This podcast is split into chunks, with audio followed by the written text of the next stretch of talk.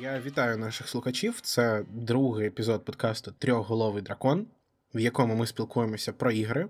І якщо ви слухали перший епізод, то ви вже знаєте, хто ми такі. Але я думаю, що ми все ж таки ще раз скажемо наші імена. Мене звуть Олексій, і зі мною два моїх сокастери – це... Юрій. І Олександр.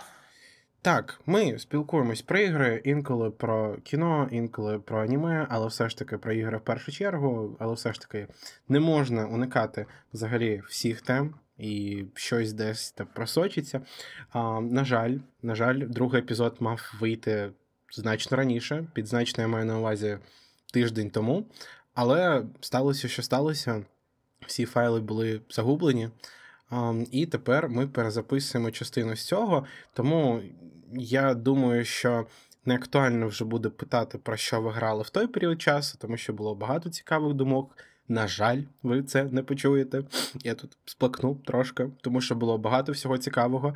Але я спитаю вас цього разу знову, і буду питати, сподіваюся, що кожного тижня, кожного разу, в що ви грали цього тижня, або останнім часом, що захопило ваші думки, що сидить в вашому серденьку, про що б ви хотіли сьогодні розповісти.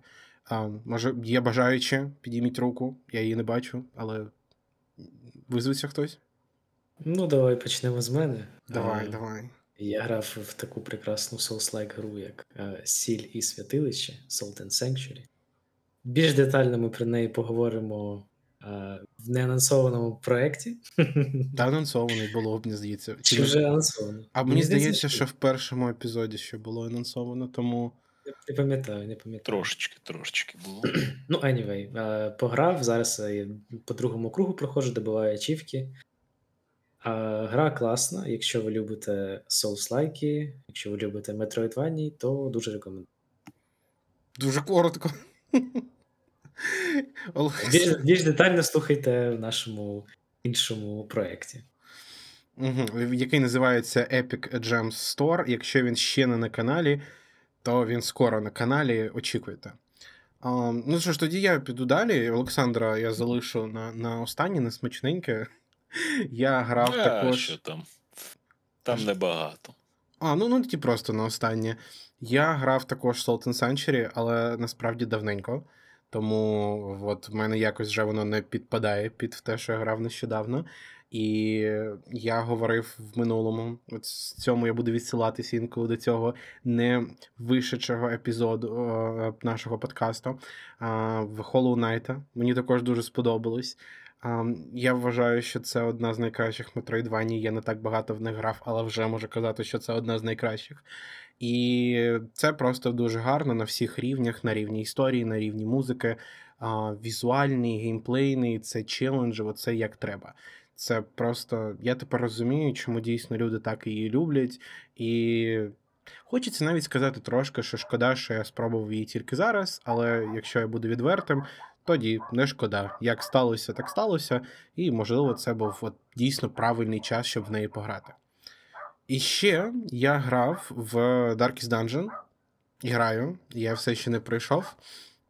В мене позитивні також емоції від неї, але, звичайно, з більшою кількістю шороховатостей. Що я маю на увазі, що гра інколи буває дійсно складною, тому що вона складна, і, ну, в плані герої помирають, рандом робить боляче, і якщо ви грали, ви знаєте, як боляче це, коли у вас герої 6-го рівня, вони і померли.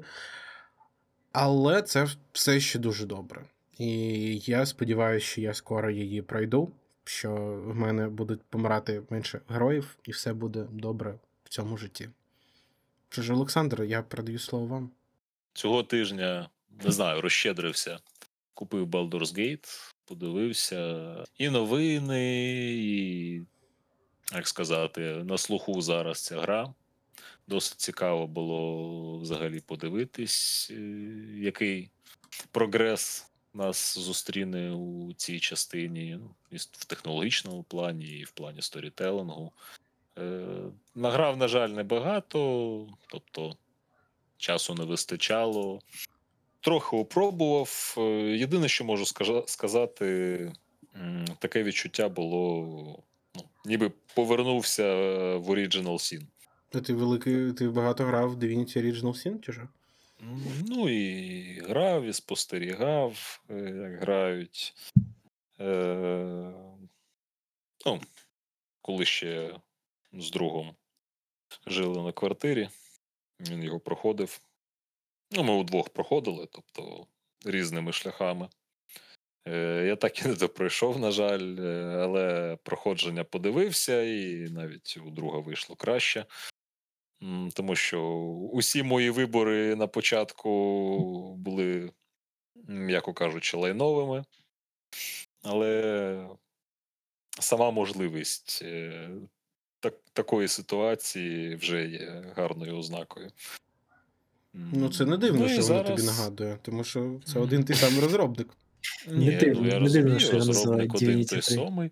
Але ось прям підход на початку. Тобто я награв, не знаю, години 4, мабуть, не більше. Тобто один вечір я посидів, подивився. Зараз ось планую вже більш, так би мовити, серйозно пірнути у всесвіт Baldur's Gate. І що я хотів сказати, що прямо ось початок, якщо забрати першу сцену, тобто пляж, оцей, якщо можна його так назвати, ну прям один в один прям такі флешбеки полетіли. А так, навіть не знаю, на фоні усіх новин, тобто цікаво. Грається, цікаво виглядає, вже відчувається досить непоганий потенціал. Подивимось, пограємо.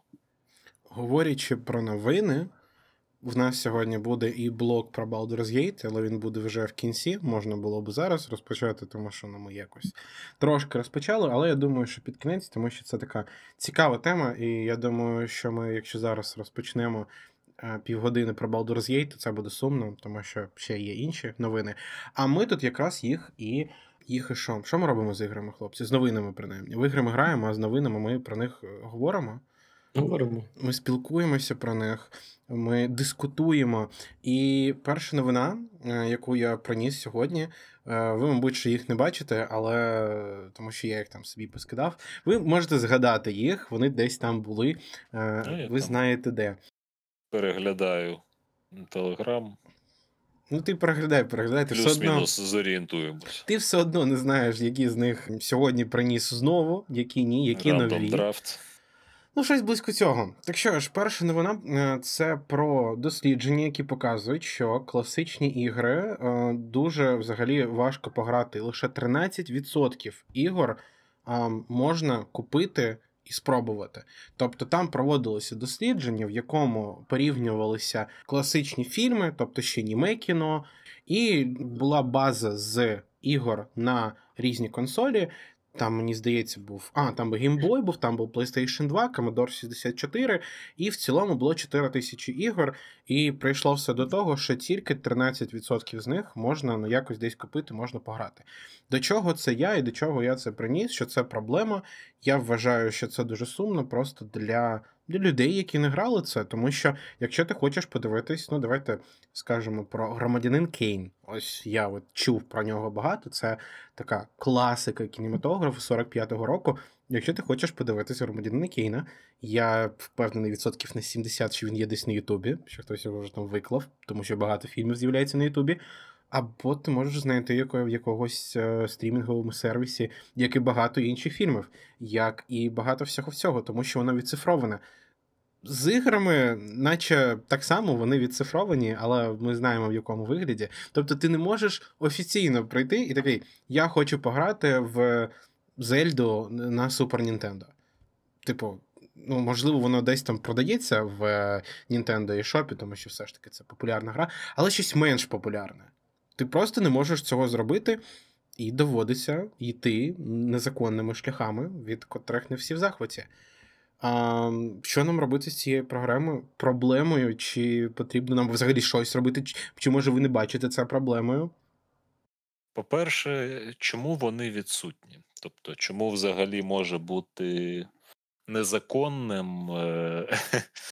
Я розумію за авторське право, але тут така проблема. Ну, його немає. Воно відсутнє просто у природі. Кого немає авторського права? Ні, ігри. Ну, тобто, ігри, фільми, будь-що, що ось з цієї новини Ну, слухай, ну, впливає, вони з цієї є. Вони статистики. є на фізичних носіях.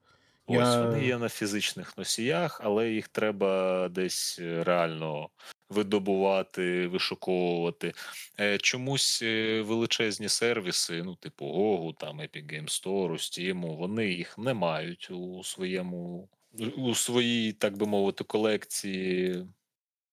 Воно не наявне. Де їх взяти? Ось таке питання. Тобто замовляти якісь дуже раритетні за неадекватні гроші теж не варіант. Шукати десь у колекціях теж не варіант. Тут в мене є така думка, чи може це бути взагалі ось легальним, нелегальним? Тому що воно є на, так би мовити, зелених трекерах під усім відомим Оце ти флагом. прикрився, ніхто нічого не зрозумів. Так. Зелені трекери. Це що, за партія зелених якісь чи що? Ну, так, це Greenpeace? Партія зелених. Принаймні, у нас тут люди знають, що це таке. Та й всі користуються досі. Так, диви, проблема в тому, що є видавці, є ті, хто має ці права. І тут взагалі приведений був приклад з шпигунським шутером No One Lives Forever. І що от його якраз таки ти не дістанеш. Тобто тут якраз пишеться про те, що їх немає в Стімі або десь ще. Що вони в свій час випускалися лише на якихось там консолях, на PlayStation 2 може, я не знаю, ну там це кінець 2000 року, може ще навіть на Nintendo 64.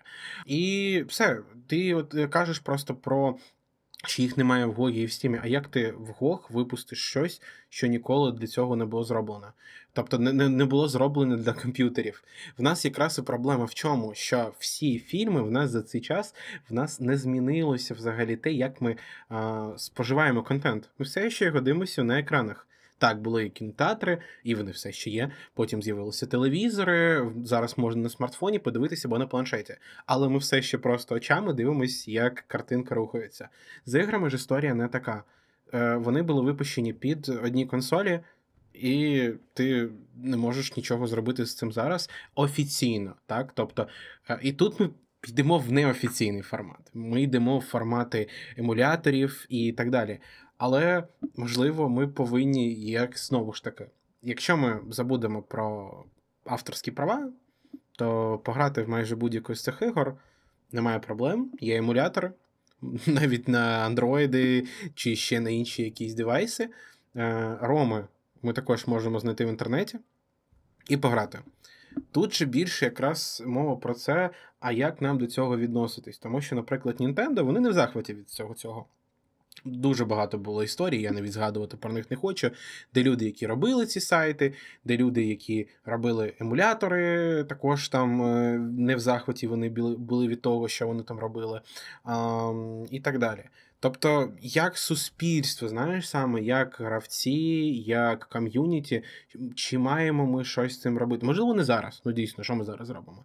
Але як... Ось дивись.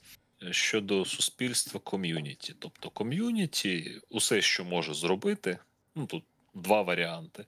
Або просто піти і взяти. Угу. Так, це не є найкращим вибором, але з іншого боку, тобто Nintendo, ну, наприклад, так, там Nintendo, Sony, Microsoft, усі ці хлопці, чому їм не випустити і не почати продавати ретро-ігри, просто організувати, так би мовити, цю емуляцію легально? Тому що... Почніть продавати, все. Просто тому що, ну, вони роблять з деякими. В цьому найбільший прогрес зробили Sega, тому що я пам'ятаю, що я якось пройшовся по видавцю Sega в Steam, і там дуже багато взагалі ігор, які видавали Sega ще на своїй консолі, на Mega Drive. От про Сатурн і так далі я не скажу, але їх багато, їх на Xbox, вони там також робили перевидання. Але, ну, це капля в морі всього того, що було зроблено за весь цей час. Я маю на увазі з 80-х там років, з середини. І ти можеш просто подумати, а чому?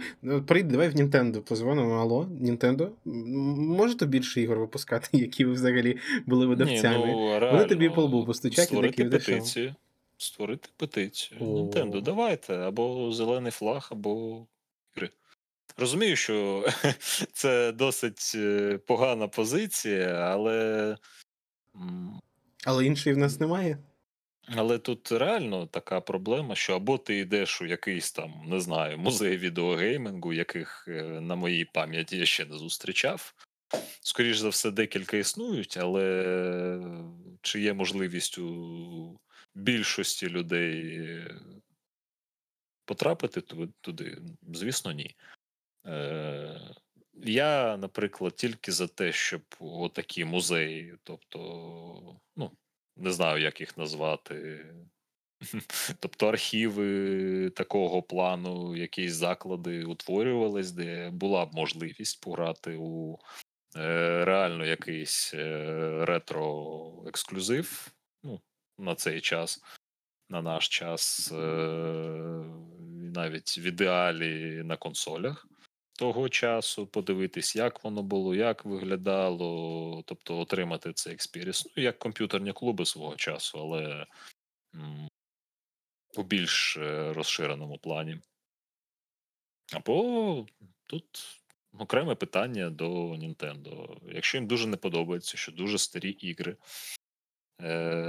яких у наявності фактично для абсолютної більшості геймерів нема, піратять, то почніть випускати.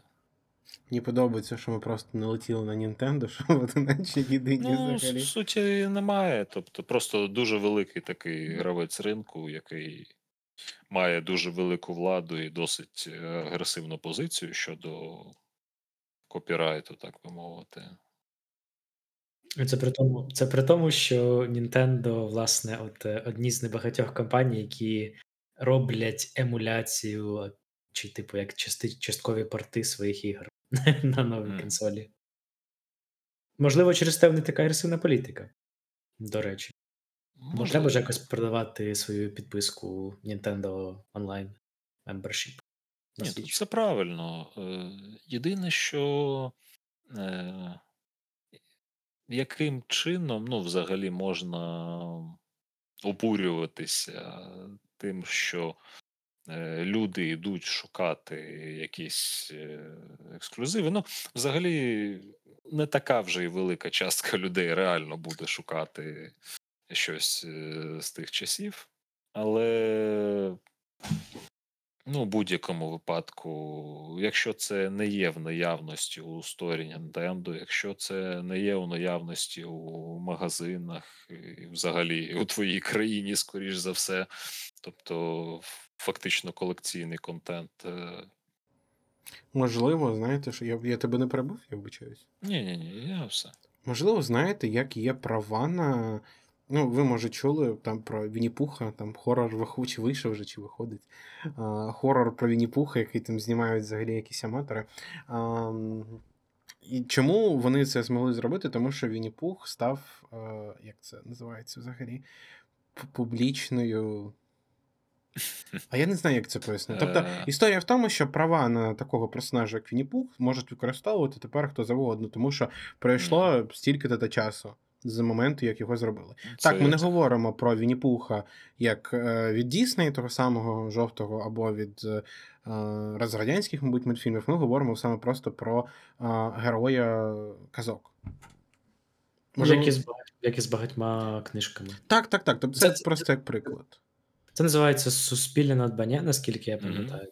От я, власне, це був один пойнт, про який я хотів сказати, це те, що от там умовно зробити, типу, закон, що там через 50 років після релізу гри вона стає, типу, суспільним надбанням, і, ну, типу, кожен, хто бажає, може в неї грати як хоче. Щось типу такого. Скоріше за все, з якимись умовами більш конкретними, але щось у такому дусі повинно бути.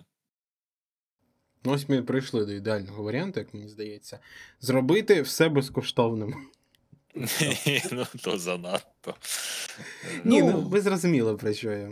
Так. Ну, а так, то це залежить в першу чергу від правовласників, типу, так. І наскільки вони хочуть доїти з цього гроші чи ні. Бо, ну, якщо проаналізувати, наприклад, подумати, чого всі не роблять, ну, порти старих ігор не продають, ну, чому так?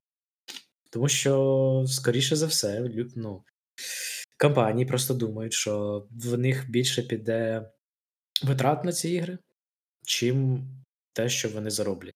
Того, що там не просто ти там береш емулятор і такі, ну все, грайте, коротше, безкоштовно. А там треба зробити тестування, бо ти ж будеш продавати гру, це, ну, типу, продукт.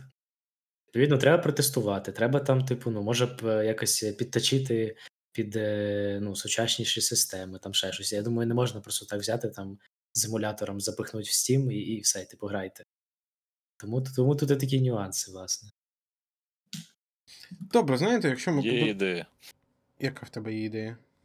Продавати емулятор в Steam і окремо, так би мовити, ігри, і все. До речі, Dolphin емулятор мав вийти в Steam, але я от читав, що щось там сталося, щось там комусь не сподобалося, і тому цього в нас не буде. Я не знаю. Мені здається, що Nintendo просто сказали Steam, якщо ви викласте... Що таке Dolphin Emulator? Це емулятор Nintendo Wii і GameCube. І вони вже анонсували це, але потім сказали, що ми не будемо, тому що Steam нам тут сказав, що він не дуже хоче нас бачити в себе в сторі. Nintendo буде не раденьким. Але ідея звучить цікаво, але я не знаю. Це сумно. Це сумно просто, знаєте, для нас це не проблема. Але ми ж говоримо не те, що, я можу скачати емулятор, а ще я можу зайти на якийсь сайт з ромами і скачати будь-яку гру. Ми говоримо більше про правову частину питання і про там, де це дійсно може бути важливим, чи як це взагалі коїться в нормальних взагалі країнах, де з авторським правом щось працює. А не те, що я сьогодні дивлюся такий піратський контент, граю в такий піратський контент, і мені добре від цього. Хотілося б, звичайно, щось... Не кажуть, що я граю в піратський контент, в нас просто грають і дивляться. Це як данність, на жаль. Про піратство ми поки не будемо. Це, знову ж таки, на колись. Я думаю, що це досить велика тема. А менша тема, і взагалі ми тут говорили про всі ці речі, про переведення і так далі. Тут нещодавно, дійсно нещодавно, Rockstar, вони анонсували не переведення. Я навіть не знаю, там не було, мені здається, нічого про переведення. Ну, тобто, це фактично переведення, але не ремастер, нічого. Red Dead Redemption, першого, який виходив взагалі 2012 року, якщо я не правий, то поправте мене, на Xbox 360 і PlayStation 3, і тепер він виходить на PlayStation 4 в 2023 році, на секундочку, і на Nintendo Switch. За $50. І там, і там. Воно буде мати в собі ще стендалоун гру про зомбі, але ось ми тут жаліємося з вами, що немає, ось вийшло. Ну, це не настільки такий старий і забутий проєкт. Тобто, взагалі я чекав, коли... Його ж на ПК немає, так? А де ПК-версія, ти мені скажи? Угу. Ну і там ж воно вийшло, але є нюанс. Який? Я просто не чув. Який нюанс? Не чув? Ну, там не всі жаліються. Те, що там, здається, 30 FPS лок, що для багатьох геймерів є, типу, ну, як... Все. Плювок вам в лице просто. Да. Плюс там якась ціна, типу, відносно цього всього дуже зависока, як для гри. Ну от, а грі скільки років? Ну, типу, мені здається, навіть передвидання Скаріма були дешевші. Так. Тому, ну, тут, типу, дуже така спільна. Але скільки їх було? Давайте порадіємо, що з чим не буде ніколи проблеми, то це зі Скарімом. Він буде виходити, я думаю, нас вже... Я не пам'ятаю.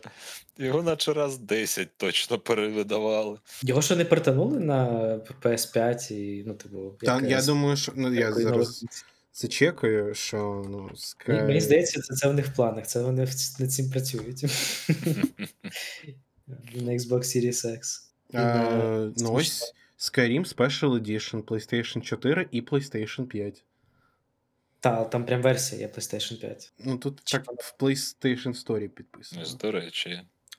Ну, от на Вікіпедії написано, що він на PlayStation 5. Тобто, я не думаю, що це емуляція від PlayStation 4, якщо він так тут підписаний. Угу. Ну, тоді да. Bethesda впереді всіх. А, так, а до речі, немає... Так, чесно, що немає на Xbox Series X? А, так. На PlayStation 5 є. Доступно через backward compatibility, не через цього. А, ну ось. Але... ну то це не то. Але це тільки на Xbox. А от PlayStation 5 вказано в списку платформ саме. А, тобто це стосовно Xbox. Так, PlayStation 5 є, а і нових Xboxів нема, що цікаво. Окей. Ну, коротше, до чого... Враховуючи, що їх купили. Є ще місце, так, для переведення. Ще є. Чого вони чекають, невідомо. Не знаю. Ну, якщо ігри будуть... Знаєте, це все ще краще, ніж нічого. Я, звичайно, взагалі всі ці політики Rockstar дуже не люблю. Я не люблю, що вони зробили з трилогією GTA. Тому що, ну, ви що, серйозно? Ви просто берете, ну, добре на Switch. Ну, добре, що воно там було на смартфонах. А мені здається, це є версія зі смартфонів. Трохи перероблене і допілене. Але, ну, як це можна випускати взагалі на комп'ютери? Ну, і на інші консолі. Rockstar, ви там що, бо свяхів поїли? Чужо? От з цим у мене така ж сама історія. Що? Я розумію, що ви там боялися в 2011-му випускати на ПК, тому що запіратять. Пройшло 12 років. Чому ви випускаєте зараз тільки на Switch? І тільки на PlayStation 4. Це одна з речей, взагалі, чому я в свій час хотів, я взагалі, коли думав про консолі, купляти саме Xbox нові, тому що там через цю обратну, як це називається? Backward сумісність можна грати в 4К 60 FPS на новому Xbox, в старий Red Dead Redemption. Що прикольно, що класно. Але це якесь свинство, щось на рівні, в нас є Persona 4, але ми випустимо вам її тільки на PlayStation 2, а потім переведення Golden на PlayStation Vita. В чому логіка, я не розумію, але, ну, мені, як сказати, в японців логіки немає, але, на жаль, Rockstar щось не підпадають під японців. Тому дивно. Ну, так, до речі, не очікував такого від Rockstar. А я очікував, тому що це Rockstar. Від них можна очікувати всього, чого завгодно. Добре, тоді доступна наша новина, якщо нічого немає додати до цієї, то це про Clockwork Revolution, яку анонсували вже давненько. От минулого разу я казав, такий нещодавно. А тепер вже давненько, тому що це було... А коли це було? Це було навіть не в липні. Початок червня вона була анонсована на презентації Microsoft, і за трейлером багато дуже людей сказали, і я згоден з ними взагалі, що вона схожа на BioShock Infinite, і в першу чергу трейлером, тому що люди наче порівнювали навіть трейлери одного і іншого, і ще там багато схожих елементів, і було багато взагалі про це також новин, і ось один з... А хто він там? Один з розробників Clockwork Revolution зі студії, боже, як багато всіх імен, Inxile Entertainment, сказав, що Clockwork Revolution – це буде дитя любові Арканому і Vampire: The Masquerade – Bloodlines. Що взагалі дуже цікаво і дуже... Як би так правильно сказати? Мені це додало грі якоїсь так плюсиків, поінтів. Це я чекаю більше. Я не хочу ще один BioShock Infinite, хоча він мені сподобався в свій час. Але я хочу щось від Inxile з RPG, зі статами, з циферками. І вони от саме кажуть, що це буде таке. Ви взагалі люди, котрі грали в це? От мені здається, що ти, Юрій, грав в Arcanum. А я не знаю, чи грав ти в Vampire: The Masquerade – Bloodlines? І в те.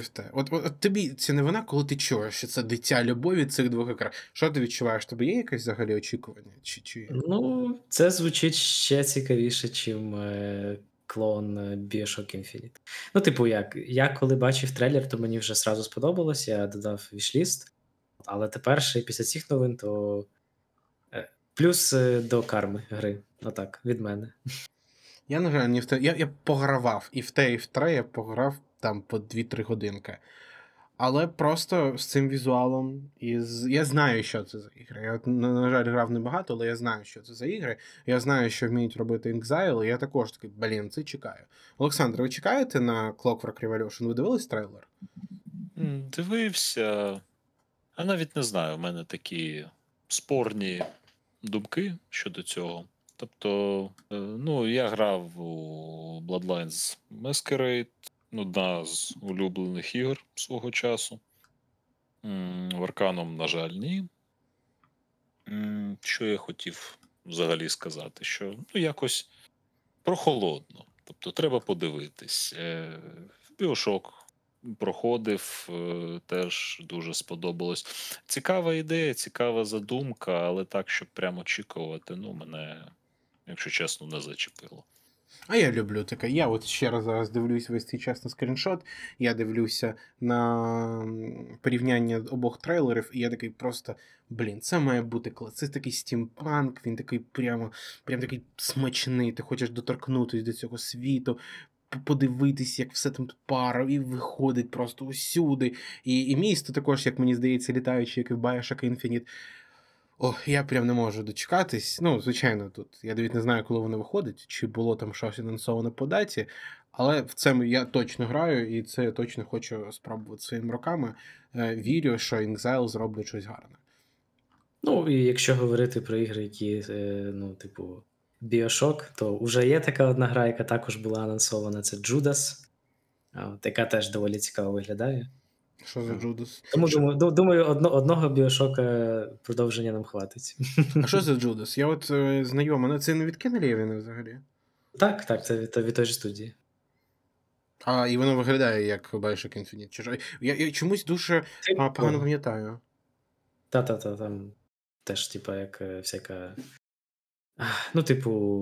Типу як плазміди в BioShock'і. І плюс в одній руці там щось таке, як плазміда, в другій... Я ось дивлю, стилістика дуже схожа, навіть скоріш на перші BioShock'и. Я в свій час чомусь думав, що Кен Лєвін розробляв We Happy Few. Я не знаю, чому я так думав. А може він і дійсно там... А вона теж похожа, до речі. Мені теж була схожа, коли я її бачив, якось так візуально. Ті ж вайби.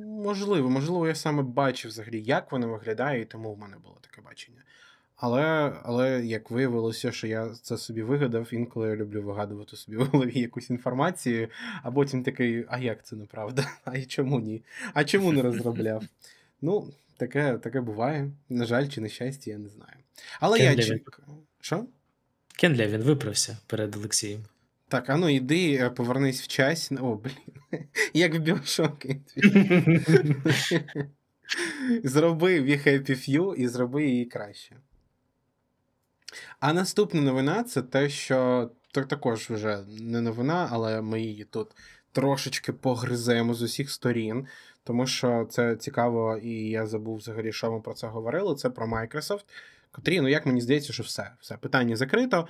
Америка сказала, що нормально, FTC це такі чуваки, які там Федеральна торгова служба, FTC, йдіть звідси, ви взагалі не про користувачів, вони там намагалися захищати більше Sony, аніж користувачів американських і будуть купляти.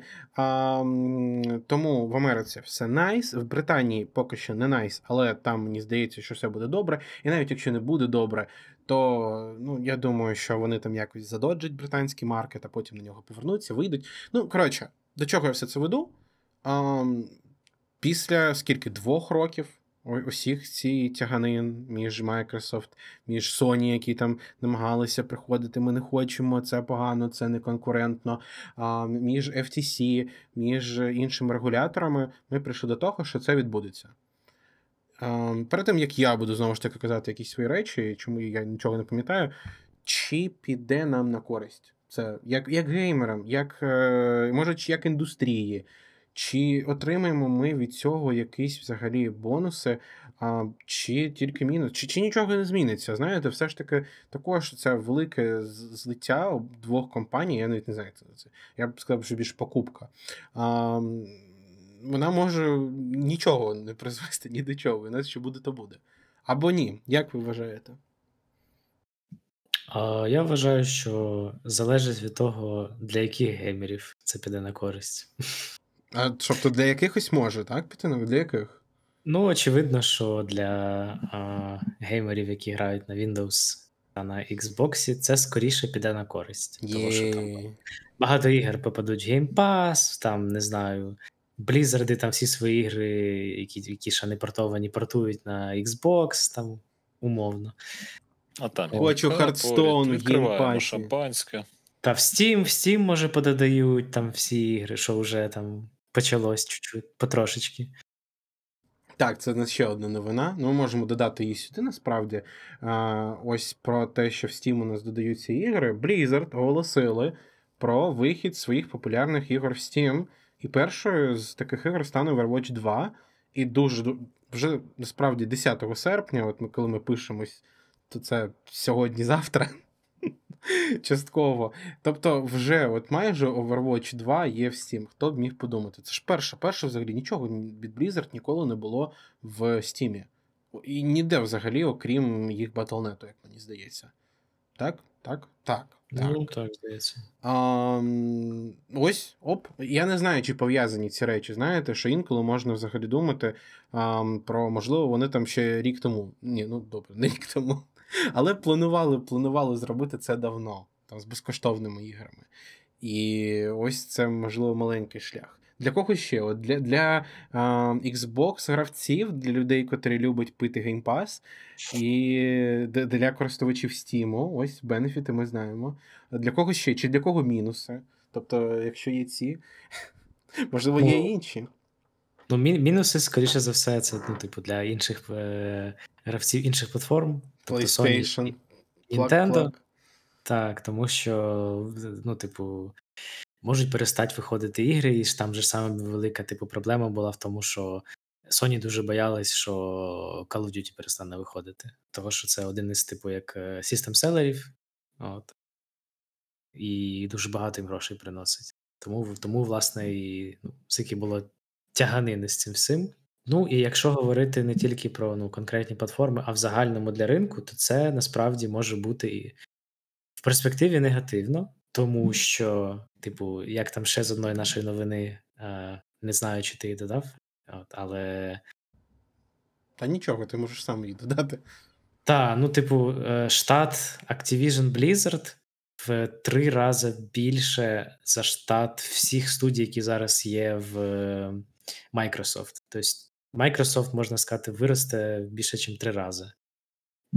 І це може негативно сказатись в перспективі, тому що в один прекрасний момент Microsoft може таки сказати: ага, у нас тут є монополія на дуже багато чого, ми можемо качати свої права, ми можемо взяти, там, не знаю, підвищити ціни, як ми хочемо, і нам нічого з цим не зроблять. Ми можемо зробити там якісь ексклюзиви для Xbox Store. І зараз в Microsoft, звісно, хороша політика загальна, по тому, як вони ігри видають. Але хто знає, що буде в майбутньому. Монополія – це не завжди є дуже добрим явищем. І зазвичай краще, щоб все-таки компанії були окремі і конкурували одне з одним, і намагалися якомога краще продавати свої сервіси так, щоб забирати там клієнтів-конкурентів. Знаєш, що мені це нагадало? Мені нагадало це те, про що я вже казав, але я знову ж таки це скажу. Це може бути дуже взагалі цікавим моментом, і я от згадую про Arcane Studios, це люди, які стоять за розробкою Dishonored, Arx Fatalis'у, Might and Magic, щось там. Я не пам'ятаю, як називається повністю ця гра. І Deathloop'ів, і Redfall нещодавно. І люблять вони робити імерсів-сіми. Так ось там довгий час взагалі із початку компанії працював Рафаель Калантоніо, як мені здається, його звуть. І він був на якійсь з ведучих посад. І ось він пішов, і він зараз робить якусь нову гру в новій франшизі, з новою студією. І до чого я все це веду? Це може бути дуже прикольно з того, що великі видавці і компанії, як Microsoft, вони купляють ці студії, вони отримують права на франшизи, на Warcraft, на StarCraft, на Diablo, на Call of Duty. Що там ще в Activision є, окрім Call of Duty? Я не знаю. деякі люди залишаються працювати там, в нас з'являються там якісь профсоюзи, тому що багато розробників з Activision цього хотіли, і все класно, прикольно, але інші розробники таки йдуть і роблять нові франшизи, нові ідеї в нових студіях, і в нас ринок стає тільки більш диверсифікованим, і більше нових якихось франшиз, ігор, і це може тільки на плюс піти. Чи ти думаєш, що це трохи такий вже,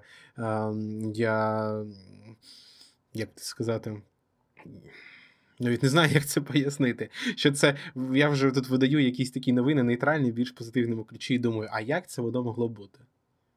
Якщо хтось хотів піти з Activision Blizzard, я думаю, вони вже давно звідти дропнулись, і, покупка Microsoft тільки піде на краще, власне, самій компанії. Бо там куча проблем було з менеджментом, куча скандалів. Бобі Котик, привіт. От. Тому я навіть не знаю. Скоріше, навряд чи таке буде, на мою думку. Можливо, хтось і піде і свої студії заснує, але я думаю, що якщо хтось вже хотів, то це не стане стимулом. Хто знає. Тут дійсно я вже так заглядаю дуже-дуже вперед. З усім цим. Мені здається, що це може статись, і от багато я вже чув такого, до речі, від Blizzard, від деяких колишніх розробників, щось вони там усюди всі робили, але насправді я не згадаю ні одної гри, от прямо, щоб вона вийшла, і від колишніх розробників там Diablo. Можливо, такі є, я просто вже забув, але от поки що не згадаю. Ну що ж, побажаємо успіхів або ні Microsoft та Activision Blizzard, щоб все воно вже закрилося точно. Я точно хочу, щоб все це вже закінчилося. Мені просто цікаво, а що буде далі. Я хочу побачити Hearthstone в Steam. Я навіть грати в нього не буду. Я просто хочу побачити, як ти заходиш в Steam, а там Hearthstone десь такий висить в рекомендаціях. Я такий, о май гад, ми дожили до цього дня. Дуже-дуже цікаво. Паровий патріот. Олександре, а ви тут взагалі, ви з нами? Тут. Чи вас не цікавить взагалі доля Activision Blizzard, Microsoft? Чи у вас немає ніяких думок? Чи ви згодні з нами? Здебільшого плюс-мінус згоден, але тут реально настільки широка тема, що якось конкретно сказати, чи піде це на користь, чи буде це поганим, чи це катастрофа, чи ні. Одне можу сказати точно, Sony дуже переймається за свою дубцю, так би мовити. Як і будь-яка інша компанія. Так, це зрозуміло. І уся оця тяганина і медіагамір, так би, не знаю, як це назвати навіть, вона, реально має сенс, але скоріш за все рішення буде позитивним на користь Microsoft. Якщо це піде на користь ПКшникам, я тільки за, обидві руки тут. Це добре, що обидві тут. Так, в цілому, я думаю, що буде видно з часом. Гадати можна багато чого, але побачимо. Тоді до наступної новини. Assassin's Creed Mirage, а це нова гра від Ubisoft, з'явиться фішка з Brotherhood, а точніше в грі можна буде фарбувати одяг Басіма, надаючи гравцю більше контролю за його зовнішністю. І я от дуже добре згадую Brotherhood цю взагалі фічу. Я не знаю чому, але я дійсно пам'ятаю, як я такий, там був якийсь червоно-чорний костюм, він мені дуже подобався, взагалі не Assassin's Creed стиль, і що це взагалі за стін такий яскравий червоно-чорний бігає, що його кожна собака бачить, але... Вибачаюсь, але щоразу, коли, не знаю, новина ось такого типу з'являється, там ось у якійсь грі буде можливість перефарбувати одяг. Ти чекаєш, що за гроші, серйозно? Так? Ні, я не чекаю, що за гроші. Мені взагалі цікаво, серйозно, це така велика новина. І, реально серйозна якась ігрова фіча, там фарбувати одяг, капелюха надягнути собі на голову. А в нас тут брейкінг новина, до речі. От прямо зараз я сидів і в нашу редакцію поступила. Бачу, в Assassin's Creed Mirage будуть мікротранзакції для Басіма, вже підготовлені як мінімум демонічні обладунки, вогняний меч і спеціальний пекельний скакун. Багато шанувальників франшизи вже стигли розкритикувати Ubisoft замість скінів, які відображатимуть епоху, або щось на зразок костюма Ецо чи Конра, розробник дає дивну косметику, яка зовсім не вписується в сеттінг. Ну, в цілому прекрасно. Такого я точно очікував від Ubisoft. Особливо... Зовсім очікувана новина. Так. Почекайте, а ви ж знаєте, що я коли і ви взагалі, я сподіваюся також, коли ми проносимо новини, інколи новина – це тільки взагалі перший слой. Далі все приховано, коли ми дивимось трохи глубше взагалі. І чому я приніс цю новину? Тому що... Голову коня на асасина. Срочно. Що? Тобі там нормально все? Просто ця кастомізація, мені важко серйозно розповідати, так, коли починають от таку залепу робити. Чи є? Робіть що, типу, чи є серед нас люди, котрі люблять франшизу Assassin's Creed? Підійміть руку. Тиша. Тиша значить, що не підіймали. Ні, ну... Ось я б цю франшизу поділив на, ну, мінімум 2 частини, а можна навіть на 3 поділити. А ну, давай, коли діли. Були ще старі асасіни, тобто перший, другий. А можна, такі... будь ласка, весь, що для вас, от, можна поділити, щоб я приблизно розумів, як ви їх ділите? Ну, перший, другий, це так. Ну, я грав у перший, другий, і вони здебільшого досить аутентичні, як геймплейно, так і у своєму сеттінгу. Далі, ну, оскільки я... Після цього у мене була досить така велика пауза у серії асасинів. Ну, коли вони почали штампуватись, фактично. Якщо не щороку, то досить часто. Я грав ще у Black Flag. І це один з найсумніших моїх ігрових досвідів, тому що, ну, я був дуже розочарований тим, наскільки ця гра недороблена була. Я не знаю, що було причиною. Тобто, на початку відчувається великий потенціал. Ну, тебе реально затягує, там, прикольна тема з кораблями. Але досить швидко це просто падає до досить банального сюжету і до досить фармообразного геймплею, досить нудного. Так це Assassin, Always Has Been. Ну, не зовсім. Може, тому що воно приїлось, але, ну, це теж не моя проблема. Тобто вони додали нових фіч, але ці нові фічі додали буквально 5 годин приємного геймплею і ще десь годин 20 грінду, і потім гра закінчилась, так і не почавшись. Якось це було досить для мене дивно, неочікувано. Асасінів тут не люблять, я зрозумів. Я скажу, що... Є ще Одіссея, цікаво. О. Коли вони перейшли, так би мовити, до трохи іншої системи гри.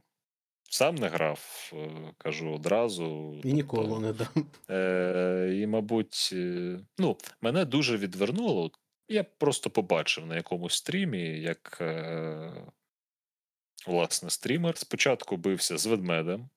Досить швидко його заковиряв. Тобто 1, 2, 3, 4, там, мінус ведмедь. Ведмідь. І десь через 5 хвилин він зустрічає якогось римського звичайного воїна, з яким він досить довго мучився, оці полоски ХП, оцей червоний рівень, чи який він там був. Тобто, що ми маємо? Ведмідь, як котеня, на фоні звичайного піхотинця, ну якось це для мене. Це завжди руйнувало іммерсивність геймплею для мене. А ти думаєш, чому Римська імперія була такою потужною в свій час? Може, я чогось не знаю, а? Тому що там кожен піхотинець був сильніше ведмедя. Всіх ведмедів перебили просто, і потім пішли людей бити. Ну слухай, це вже такі, це вже свої моменти. Я от дійсно, чого я хотів сказати, чого я приніс сюди цю новину і чогось питав про, чи любите ви взагалі Assassin's Creed, тому що, так, Assassin's Creed ми дійсно можемо поділити, і я би поділив також на 3 етапи. Це від 1-го до 3-ї частини. Я зараз не помилюся і скажу, що це було про... Дезмонда Майлза, не про Майлса Моралеса, на щастя, де він був взагалі в нас персонажем за всіми цими геймплейними фішками в анімусі, і він був справжньою людиною, чи спогади він бачив. Потім в нас були частини вже після цього, і це щось починаючи з Black Flag'у і закінчуючи з Синдикатом, мені здається. Після Синдикату в нас от були 3 гри, які вже стали, ну, схожі на такі Souls-лайки з перекатами, з гріндом, зі статами, де ти не вбиваєш в спину з одного удару, тому що от вороги більше левелу за тебе. Але це саме частини Origins, Odyssey і Valhalla.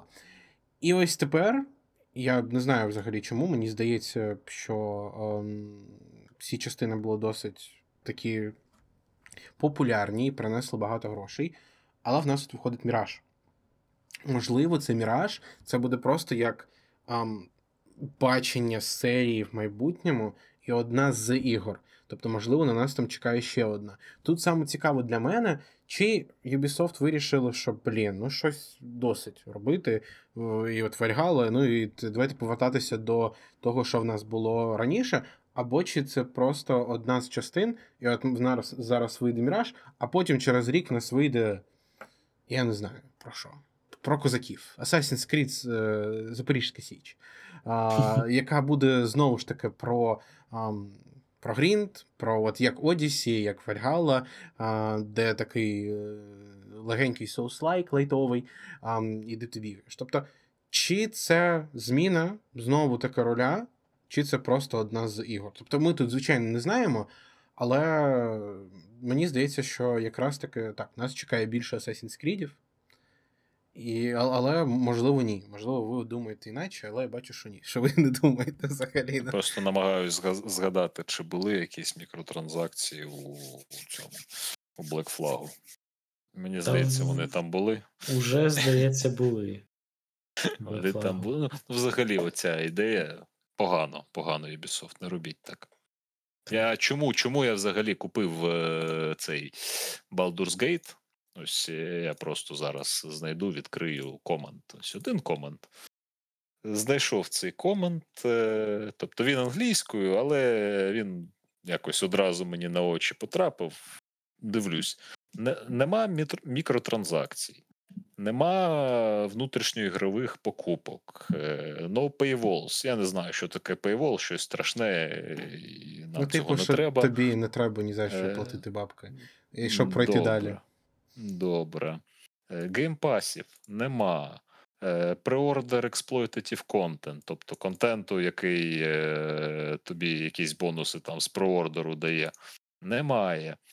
Інтернет-коннекшн для того, щоб грати, теж не потрібен. Багато контенту, деталізований світ, улюблений та вже перевірений часом концепт.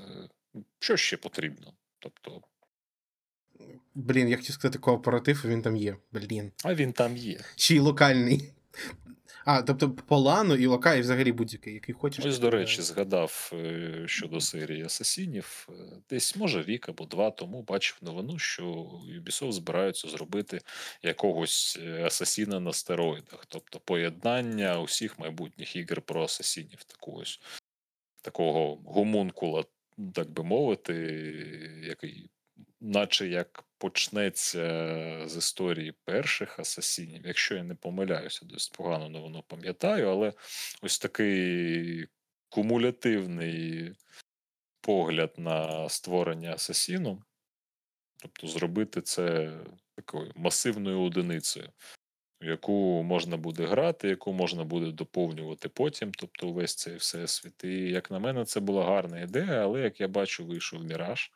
І, як мені здається, Міраж не є тим асасином, про який тоді йшла мова. Але у новині кажуть, що можна фарбувати одяг. Як я вже казав, це смішно.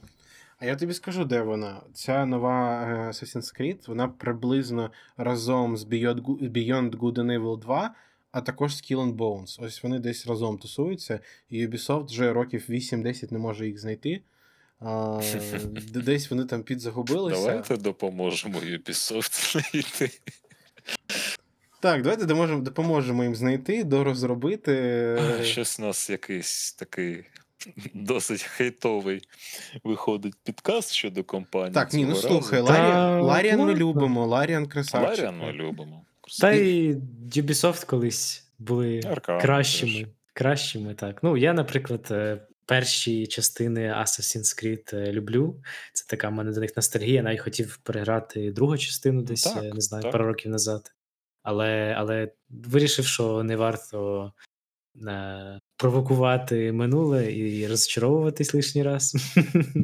Тому що, наскільки я читав, вона вже трохи себе вижила. Але може все-таки попробую якось, як буде. Не буде інших ігор, які пограти. Або просто дуже захочеться.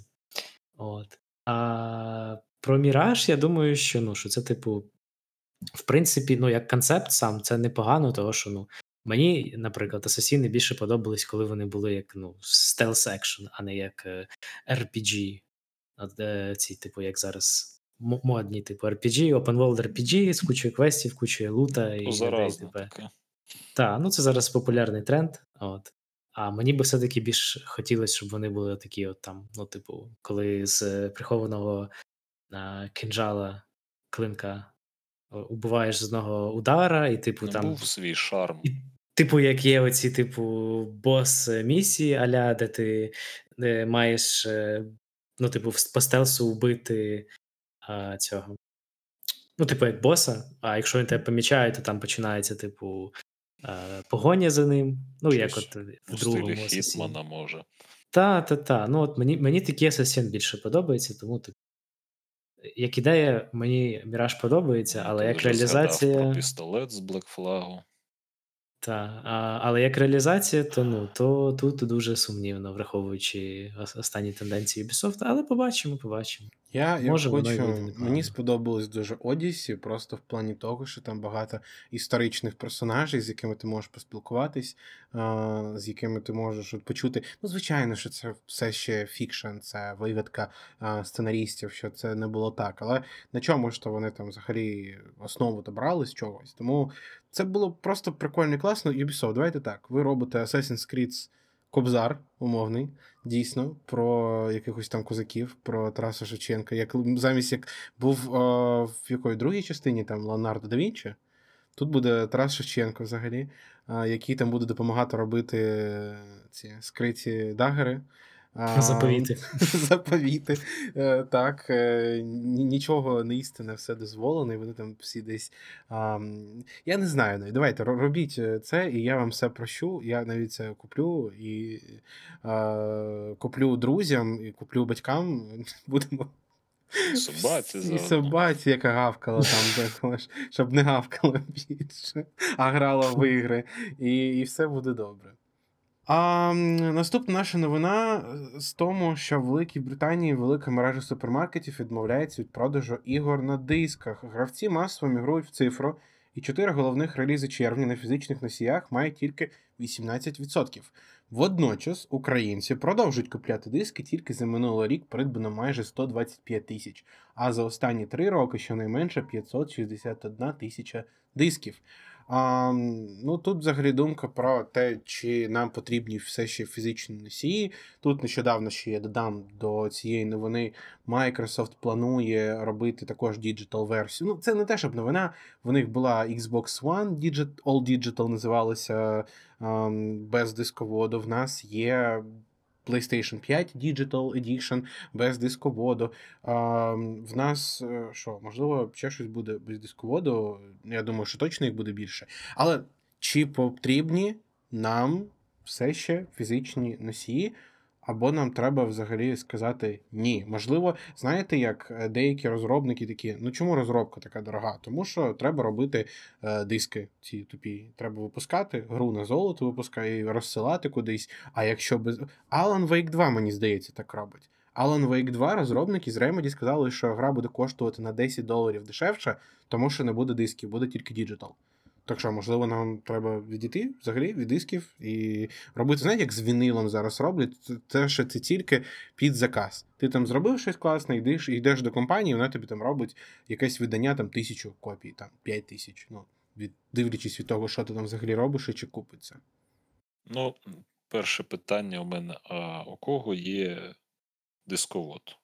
А в Xbox, в PlayStation? Ну, так. У окремих версіях, вибачаюсь. Ні, ну в Xbox в обох. Nintendo картриджі. У тебе на ПК є дисковод? Є. Є? Є. Зараз хочеш він виїде, послухаєш, як він виїжджає. Блін, а де кнопочка? Кнопочку знайти не можу. Бо у нових ПК знайти взагалі ПК з дисководом зараз... Ой, я вимкнув його. Він є, але він вимкнутий. Він є, але від'єднаний. Ага. Все за планом. Так він є? Ну, питання не було, і чи користується. Він тут зі мною. Завжди можна докупити окремо. Я знаю, що навіть зараз вони такі, типу, портативні. Ну, є портативні. Так, іноді доводиться користуватись. Але сама епоха DVD, взагалі, компакт-дисків, як на мене, вже час її зустріти свій кінець. Час зустріти епоху діджиталізації. А навіть, що хотів сказати щодо питання фізичних носіїв. Тобто, як окремий фізичний носій якийсь, тобто колекційні видання. Там. Мені сподобалась ідея взагалі з цими амібо, фігурками, картками, що там є. Тобто, якийсь мерч фізичний, як на мене, має бути. Можливо, від ігор на дисках можна відмовитись, але фізичну репрезентацію у світі і для людей, і для компаній, я гадаю, має сенс навпаки розвивати.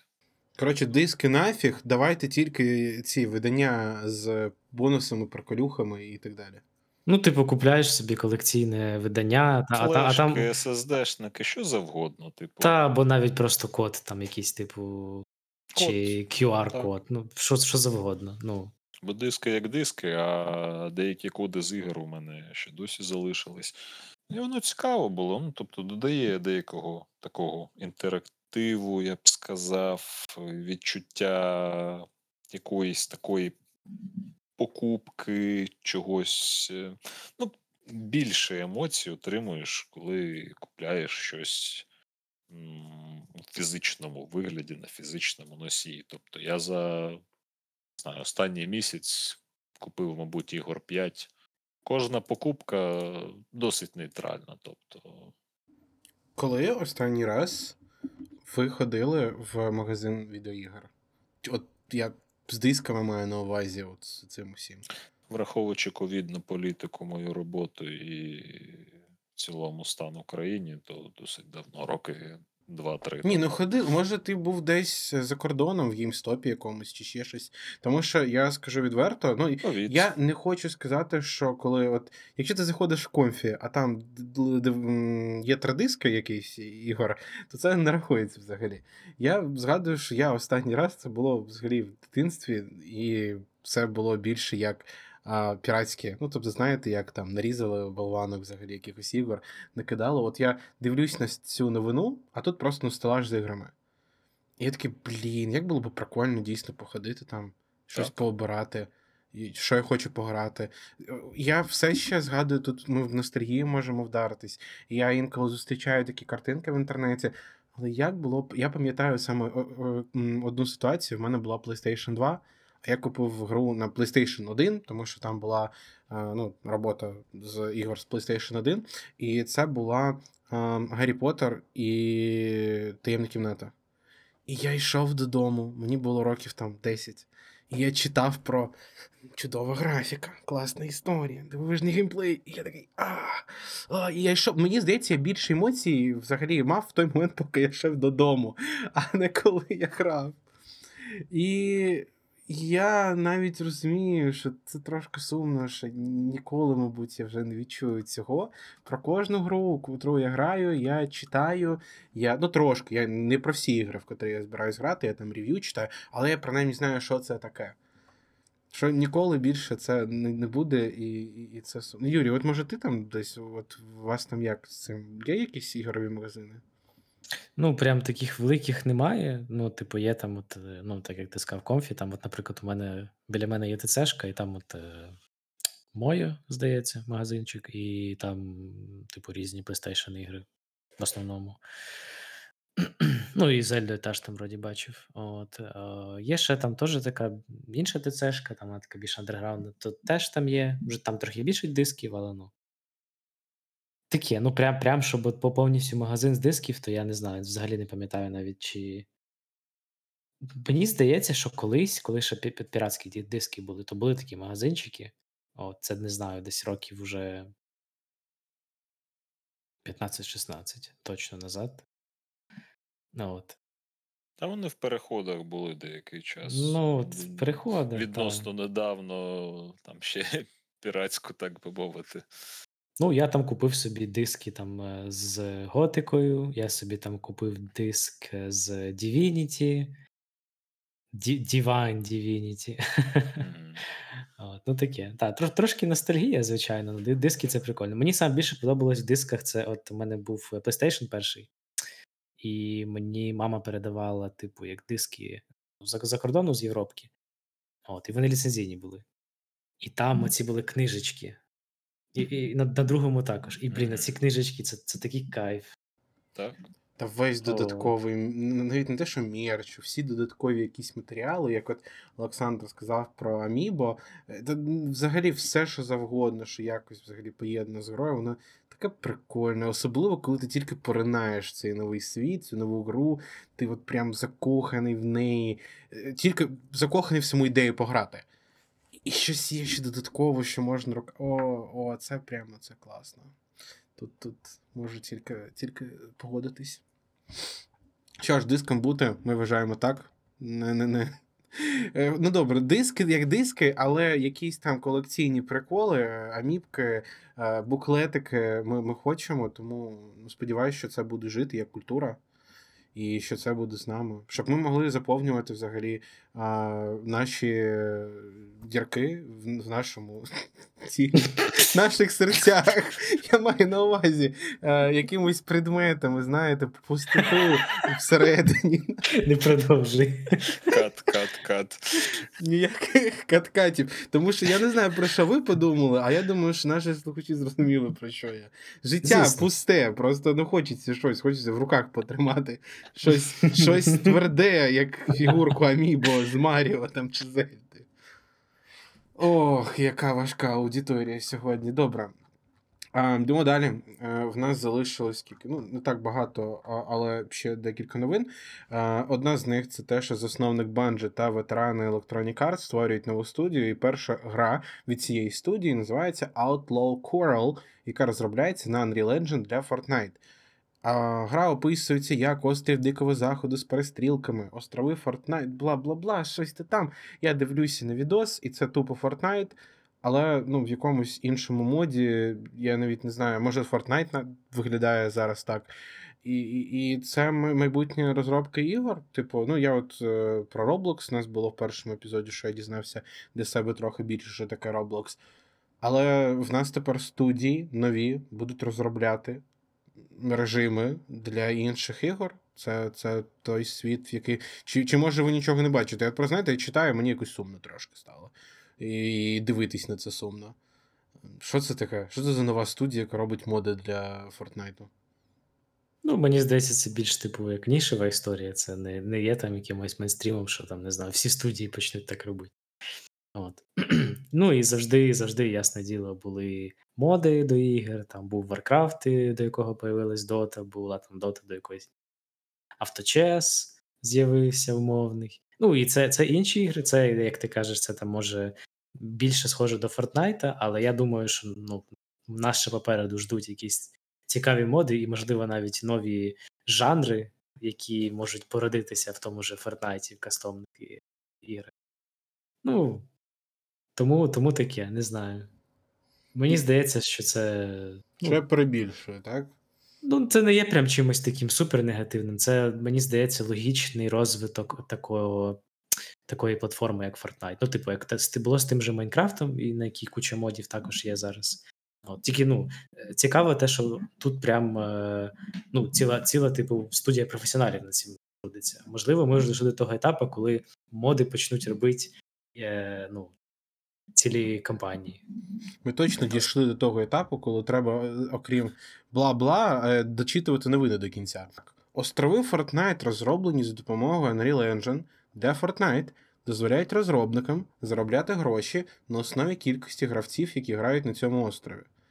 Тобто Fortnite робить свою таку фінансову платформу, де ти робиш мод, людям подобається, вони грають, ти отримуєш гроші. Ну, такого точно я ще не чув, що десь було. Тут, може, в Роблоксі, звичайно, там хтось бабку платить. Ну, чи чим тобі де там неумовний... Ну, сервери Майнкрафту візьми, там, не знаю. Ну, типу, як модель Нетфлікса якогось, чи там фрі-то-плейних ігор на мобілки. Ну, типу, щось не знаю, щось в такому дусі. Ну, модель Нетфлікса не зовсім, бо там підписка, але, типу, там, мені здається, також є якась монетизація для авторів на основі того, скільки людей дивляться якесь певне шоу. Можливо. Epic... Ця історія називається Epic Games і кудись кидають бабки, але тільки не в Store. От я б її так назвав. Про Store ми ще поговоримо. Я кидаю затравочку, так. Я просто читаю, дійсно, в нас є Fortnite, в нас є гроші від Fortnite, давайте їх кудись кинемо. Давайте кинемо їх в розробників, котрі будуть робити якісь моди, але флаг їм в руки. Я думаю, що такий мод там також буде. Що, кинути в тебе флаг? Хороша ігра. Ну, кидаємо куди попало, тільки не в Store. Іди мод зроби для Fortnite, і в тебе кинуть гроші. Ну, або треба просто піти працювати в певний тип закладів, де кидають в людей гроші. Це куди? В Epic Games Store? В Epic Games, тобто, чи що? Програмування, звісно ж. Ну. Має рацію. Так сказати, стати JavaScript-ізером. А ти добре жартуєш. Гарні речі кажеш. Практикуй. Наступна наша новина – це те, що всього тиждень знадобився Pikmin 4, аби перевершити продажі Final Fantasy XVI за місяць в ритейлу Японії. Наразі Pikmin 4 продано 400 000 копій, а Final Fantasy XVI 401 000. Там, коротше, близько, там дуже близько. Так, там тому, що 401, 853 одної, 500 різниця. Не варто забувати, що аудиторія Switch набагато більша, ніж PlayStation 5. Я вважаю, що я би цю новину описав однією фразою: Pikmin 4 краще, ніж Final Fantasy 16. Сильно сказано. Чи є у вас якісь, взагалі, що ви хотіли б додати до цього? Чи ви згодні? І це не новина? Не знаю. Насправді, мені здається, що це просто ніша Nintendo. Final Fantasy 16 має рейтинг 18+, а Pikmin має, здається, рейтинг 3+, що також впливає на аудиторію. Досить сильно, до речі. І, наскільки я знаю, Pikmin – це популярна франшиза в Японії, яка є основною також як аудиторією Твіча. Тому такі цифри. Ну, Final Fantasy теж, але вона більше якось, мені здається, вже не стільки на Японію заточена, скільки на глобальний ринок. Ну, і так. Pikmin просто хороша гра від Nintendo. Всі люблять ігри від Nintendo, а хто не любить, той в того нема Nintendo. Той бреше. Той любить їх ще більше. Я взагалі намагався тут вивести тебе на чисту воду, щоб ти розповів нам все про Final Fantasy 16. Але ти не купився на цей просто байт, і ти молодець, я вважаю. Але так, що тут скажеш? Pikmin молодець, Final Fantasy також молодець, але, скільки там було тих свічів продано? Мільярди вже. Я жартую, звичайно, але, точно більше, ніж 100 мільйонів. І точно багато і в Японії. Японці дуже люблять щось грати взагалі не вдома, а такий от геймінг. чому вони багато купляли геймбоїв, і 3DS-ів, і так далі. Тому тут взагалі не дивно, що це дійсно так, тим паче, що в Японії. Але все ж таки дуже цікаві показники. За один тиждень обігнав місяць Final Fantasy. Тому що, я думаю, японці Final Fantasy також люблять. І в PlayStation вони люблять, це вони люблять, крім Xbox. Ну, Final Fantasy, я тобі скажу, що тут, звісно, в мене вже трохи не такі враження, як після... Ну, на те, про що я розказував на нашому не записаному, на жаль, подкасті. Але я, наприклад, бачу багато відгуків про те, що люди жаліються, що це, типу, як нетрушне Final Fantasy. От, що, звичайно, уже який раз відбувається з серією Final Fantasy, іграми серії Final Fantasy після виходу 10-ї Final Fantasy. Кожен новий Final Fantasy, люди кажуть, це не Final Fantasy. Яка вже цікавий поінт. Яка остання трушна? Остання трушна. 10-та. Так. А чого так? Типу, тому що вона пошагова? Тому що вона, типу, там пошагова, тому що там, типу, як більше елементів, скажімо так. Почекай, 13-та не пошагова була? 13-та лінійна занадто була. А що, JRPG якісь же не лінійні, чи що? Ну, коротше, ну, просто люди полюбляють вайнати. Не зовсім. Що значить не зовсім? А ну, давай, в чому нелінійність 10-ї частини? Я не грав, але, ну, ти, може, грав, але не проходив. Ну, там дуже багато сайт-квестів. Там ти можеш, типу, ну, всякі, типу, локації переходити, які там опціональні. А Final Fantasy 13, я її проходив, вона прям відчувається, якби ти просто йдеш по коридору всю гру. І, ну, це робить її прям дуже погано. Там історія все ще хороша, і от як я там теж читав, типу, що там був хороший поінт, що, ну, неважливо там, яка там бойова система Final Fantasy, там, чи сеттінг, саме важливо це історія. Оце, типу, як є ядро Final Fantasy. По цьому в 16-та Final Fantasy все ще, типу, підпадає. Де Final, ну, під визначення трушного Final Fantasy. Ну, що ж. Я скажу, що мені Final Fantasy 16 цікава, і я вважаю, що одна з... Ну, я думаю, дуже складно мені казати, яка там найулюблена. Одна з. Я не те, що багато грав, багато проходив, але 12-та назавжди, принаймні в спогадах, буде займати особливе місце в моєму серці. І для мене вона перша і повністю трушна. Тому тут, звичайно, завжди, як сказав Олександр, будуть люди, котрі щось не подобається, котрі будуть приходити там і казати, я зараз не знаю, там на Зоряні війни, наприклад, це що трушні частини тільки 4, 5, 6, ну я маю ось оригінальна трилогія, які виходило там в 70-х, 80-х роках, не пам'ятаю. А то от перше, друге, це говно. А будуть приходити люди, як будуть казати, що одне, а потім інше. Тому, ну, це вже, звичайно, на смак, на ще щось. І я не думаю, що в нас тут є якась істина, але тільки якісь opinions, котрі ми можемо тут казати. Так, ну що, в нас залишилось дві новини і одна темочка. Темочку залишу на останнє. Новина номер раз. Дуже маленька, як і сама гра, як і розробники, те, що одеська інді-гра The Escape Together отримує озвучення українською. The Escape Together – це українська кооперативна головоломка від одеської студії Nightstaff Games. Проект вийшов в ранньому доступі взимку, а зараз команда готує оновлення з українською локалізацією. Над нею працюють 3 людини, але все ще вони вирішили додати професійне озвучення. Я подивився на трейлер, я подивився на гру в Steam. Це, знаєте, не новина, а я, можливо, якась... Моя рекомендація на основі побаченого трейлеру. На основі побаченого трейлеру, і я хочу сказати, що локалізація звучить якісно. От вона звучить так, як коли ти вмикаєш якийсь фільм жахів, і це ось ті самі, ну, може, не голоси, я не знаю.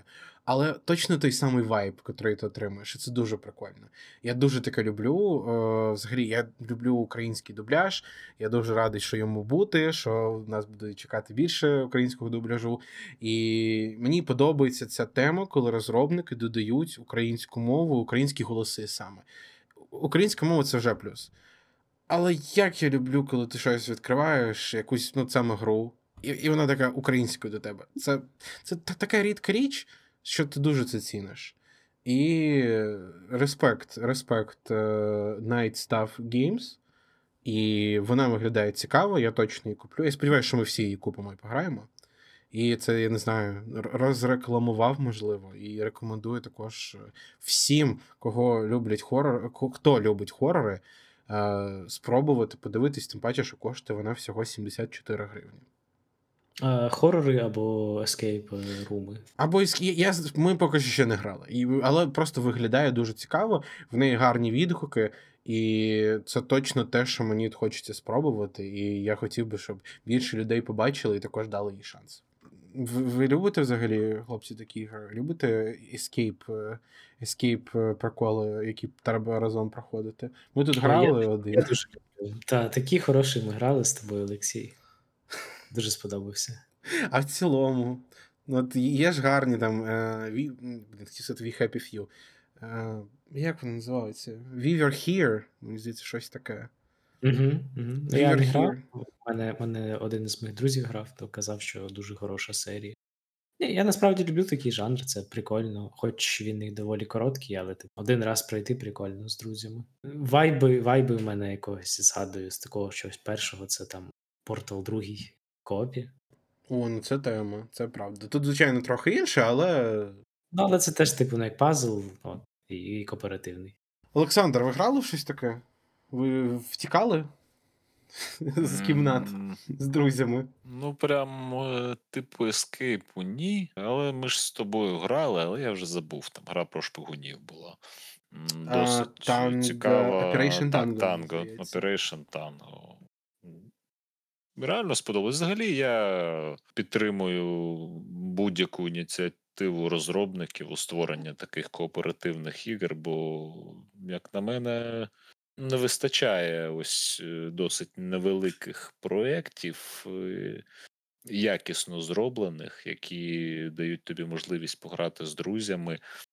Не 500, 600 або 3-4 тисячі годин.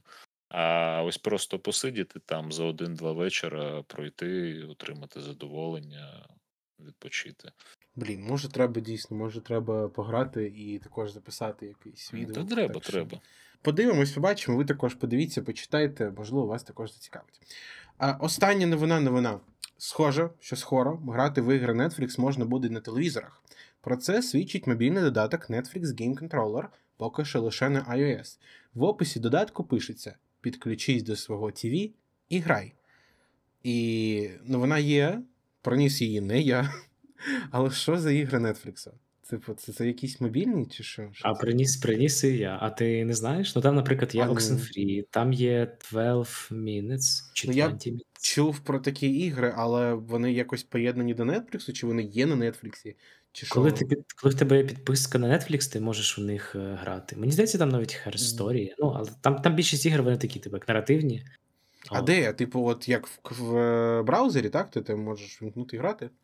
Ти, з Play Store скачуєш. От. З Play Store... Ну, App Store, якщо в тебе Apple. Угловсько. На TV? А як Netflix до цього поєднується? Ну от я хочу пограти в 12 Minutes. Я заходжу в Play Store. Може вони спонсовані Netflixом. Тобі просто, воно в тебе буде вимагати підписку. Якщо в тебе є підписка, то ти безплатно граєш. Ага. Я дивлюсь там Stranger Things 3, Terranil, Storyteller. Угу. Ну добре, якщо ти маєш підписку, то ти також отримаєш доступ до цих ігор. Так. Ага. І новина в тому, що тепер вони будуть на телевізорі. Але от цікаво як. Через стрімінг? Через скачати. Я думаю, що можуть вони ранитися на телевізорі. Там не такі якісь прям супер. Так, вони хардверхеві ігри. О, World of Goo навіть. Так, що воно там робить? Це ж не ігра. І не знаю, насправді мені здається, що це прям таке майбутнє. Це от коли у нас не буде взагалі там консолей, а ми просто будемо включати телевізор і запускати гру. ну, все, і грати. Слухай, я про це взагалі, я дуже це хочу. Ну, ось Microsoft колись думали про таке. Та що значить думали? Вони працюють. Microsoft, Azure, лідери взагалі в цій темі. Щось тобто в нас нього немає. Тапками закидали, за Google це Stadia. Не знаю чому. А кого закидали? Та почекай, Олександр, нічого не буде. В Microsoft, де їх не називається, всі ця тема. У нас просто її немає, я її не пам'ятаю. Але Game Pass з Cloud Gaming, з смаровим геймінгом, він активний, він в США, в Європах, люди грають, все добре. Це в нас просто... Саме Cloud Gaming маєш на увазі? Так, саме Cloud Gaming. Тобто там в тебе, ти коли дивишся на... Можеш подивитись на список ігор в Game Passі, і там буде розбивка на ті, які є на комп'ютері, на ті, які на консолі, і ті, які є в хмарі, які ти можеш пограти з... От я не знаю, мені здається, що на Windows 11 і на нових Windows можна хоч з Windows грати, але воно в першу чергу було зроблено для Android і iOS, що ти міг підключитись і грати. Знову ж таки, просто в нас цього немає. Можна там неофіційно, через VPN, але я таке не люблю. Я люблю, коли все працює як треба, і що ти там просто купив. Це стосовно ігор. Я казав більше за те, що поєднання, так би мовити, і телевізора, перегляду кіно, серіалів, ігор і усього цього у єдину, так єдиний девайс. Так воно ж ти ж так і буде. В деяких країнах на телевізор вже преінстальовано йде ця програма від Xbox'у. Там Samsung, мені здається, Samsung і Microsoft зробили таку кооперацію, що ти купуєш телевізор Samsung, а там йде вже встановлена ця Xbox Cloud Gaming. І ти можеш грати. Ти геймпад там під'єднуєш і все, кінець. Ну, інтернет. Ну, це трішки інше, я маю на увазі. А що інше? А як ще може бути? Ні, я маю на увазі, що ти саме за Cloud Gaming, але Cloud Gaming це, взагалі інша стезя. А ти про що тоді? Я тоді не зрозумів тебе. Ці кінські затримки. Я ж кажу, поєднання на одній платформі, фільмів, серіалів. Тобто не потужностями телевізора, а як намагалися зробити Xbox, коли його рекламували як TV, станцію і так далі, медіастанцію. Я про це і... момент, нюанс. А виграти, як грати? Я щось не розумію. В чому прикол? Ти зараз ти можеш Xbox доєднати і дивитись на ньому фільми, і грати в ігри. Ось. Я про що і кажу, що це вийшло, але на момент виходу це сприйняли досить неоднозначно. Так, а чого? Воно зараз так можеш. Ти можеш поставити Xbox. Я ж ти кажу, тоді, не зараз. А що ти хочеш тоді, я не розумію, якщо воно вже є? Ти сказав, було б класно, якщо б... Забув, про що ми говорили. Про те, щоб грати на телевізорах. Що в майбутньому, скоріш за все, це буде поєднано, так? Так воно вже є. Чому в майбутньому? Воно вже є. Це взагалі не той експірієнс. А який? Поки що це неможливо. Яке це майбутнє буде, щоб грати у нормальні тайтли без затримок, без усіх оцих нюансів в інтернет. Та почекай, ми ж бачиш дискусії ведемо. Про що ти? Та йобаний рот. А пам'ятаєте Google Stadia? Пам'ятаємо, що, були такі. Так ми ж тебе почули. Я просто не розумію поінта Олександра, ми ж тут дискутуємо. Він каже, було б класно, щоб телевізор і ігри, і дивитись. А я кажу, таке вже є. Він каже, Xbox. Я думаю, Олександр має на увазі, що, якщо робити це через стрімінг, то там буде інпут лаг і, буде не той експірієнс. Так от є, що ти береш, запускаєш Xbox, на ньому є аплікації телевізору, на ньому є Netflix, на ньому є Disney+, а на ньому граються в ігри. І всім це подобається. Я не розумію просто, про яке майбутнє. Якщо б він мені пояснив би, що там за таке майбутнє, яке він бачить, Я тобі взагалі не про майбутнє. Ти казав, було би класно в майбутньому. Чому не за майбутнє? Ні, не я казав, що було б класно в майбутньому. Я казав, що у минулому Xbox намагався просунути таку ідею, як єдиної станції. Так? І цю ідею сприйняли дуже погано. Та ні. Якраз тоді її сприйняли дуже погано. Ні, ніхто не сприйняв погано. ТВ. Там мемів просто тонна була на цю тему. А зараз, ну, Xbox, дякую Xbox, я ж нічого не кажу проти геймінгу як такового у єдиній платформі. Я й не казав. На той час це було сприйнято погано. Але Xbox зробили це, ну, вони продовжили працювати у цьому напрямку. Поки що цей стрімінговий геймінг я не підтримую більше, ніж повністю. Можливо, якихось там нішових продуктів. Ну, завжди є казуали, тобто з'їдять. Але... Це ти обійшов кружочок взагалі думки до казуалів. Ні, тут просто прикол у тому, що як для геймеру, стані геймеру, саме більш-менш нормального експірієнсу від гри, то поки що ні, стрімінгові сервіси. У трушного геймера має бути залізо. В першу чергу, я тут коротенько постараюсь пробігти, ніхто ніколи не хейтив ідею телевізору об'єднання з іграми. І що ми згадаємо взагалі навіть про дуже-дуже давні часи, чому PlayStation 2 була такою популярною? Тому що в ній був DVD-приймач, так. Можна було дивитись фільми, і він був дуже дешевим, і можна було дивитись фільми і грати в ігри. Ніхто ніколи не хейтив. Просто почекай, ну ти в Гуглі. Почекай, ти вже... Так... Саня, почекай. Я ж тобі кажу, почекай. Ти сказав свою думку, йдемо далі.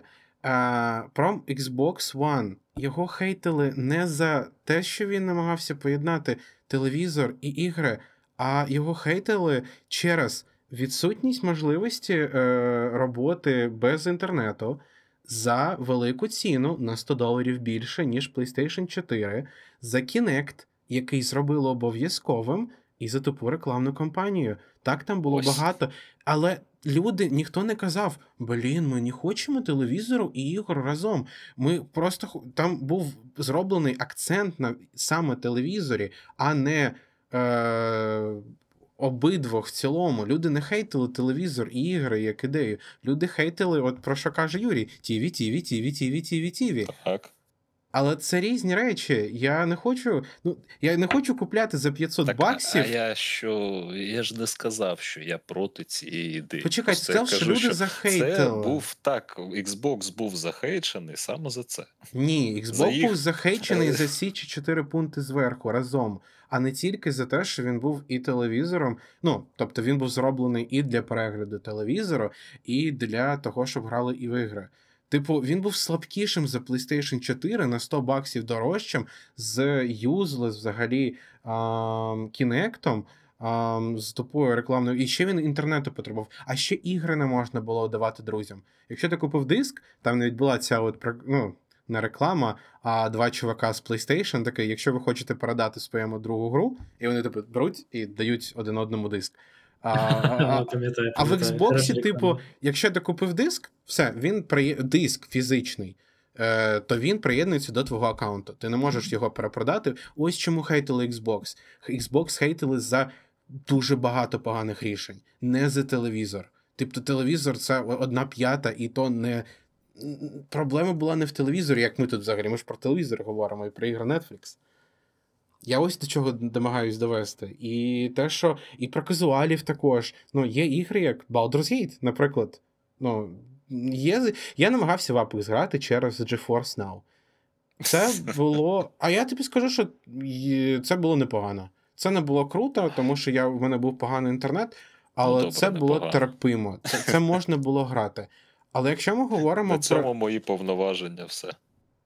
А що? А що ти мені хочеш сказати? За непогано Apex. Почекай, ну, знову. Ну, знову ж таки. Та почекай, чого все? Чого ти тікаєш? А в Baldur's Gate? Baldur's Gate 3. Чого не можна пограти в третій Baldur's Gate через... От просто як зараз. Скачуєш... Навіть не скачуєш. Заходиш на... Давайте уявимо, що вона є в Netflix. Заходиш в Netflix. Там такий розділ ігри. Там Baldur's Gate 3.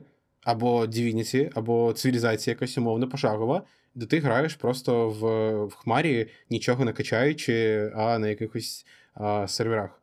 Ну, чи погано буде грати в Baldur's Gate 3? Я от не розумію. Чи навіть... Виглядати вона все одно буде гірше. Та ні. Та да. Просто подивись гру на Ютубі і подивись гру Навіть у 4К ігри виглядають гірше, ніж у 1080. Ну, типу... Ніщо, ні. 4К гірше, ніж 1080. Ну добре, в тебе немає, в тебе є телевізор. В тебе є телевізор і інтернет. Чи це погано пограти? Ну так, я ж кажу. Для більшості це доступний варіант. Коротше, чому я все це почав? Тому що ти обісрав всіх просто навкруги. І я не зрозумів, що... А те, що нам хмарний геймінг не потрібен, тільки для казуалів... На даний час він просто недієздатний. Ну, типу... Ну, подивись, так з цим твердженням. Те, що можна грати, якщо в тебе тільки телевізор, інтернет, що можна грати. Чому я не знаю, чому не дієздатний? Ну, це не те саме, що ти будеш грати на комп'ютері, звичайно, або на твоїй консолі, але в Baldur's Gate умовно. Я беру будь-яку гру, де не казуалів підійде. Тобто всі гравці Baldur's Gate це казуали. Всі, хто буде грати на ТВ, фактично так. Я не згоден взагалі. Ну, знайти геймера, у якого немає комп'ютера, у якого немає плойки, які дуже дешеві, у якого немає Xbox, які теж дуже дешеві. Ну, умовно, фактично. Тому що підписки теж вони не коштують дешево. ТВ теж, так би мовити, вартий грошей. Ну, ТВ є у більшості, але навіть ТВ як клас, то є, як це сказати, гарний ТВ – це ознака вже достатку, я б так сказав. І тобі не потрібен гарний телевізор, він просто телевізор. А ось, тобі потрібен монітор і ПК. Або плойка, а я не хочу себе, я не хочу собі на плойку, на Xbox. Я би жив в тому світі, де в мене є тільки якийсь lightweight ноутбук, і всі справи я можу робити в хмарі. Тому що, ну, не знаю, мені це... Не подобаються всі ці величезні металобрухти, які валяються, і ти такий... Ну, не валяються, я не знаю просто, як це пояснити, але мені подобається вся ця lightweight історія. І грати в ігри в хмарі, якщо це було б гарно і це гарно працювало, бо то це ну, тільки за. Ось коли затримки зникнуть...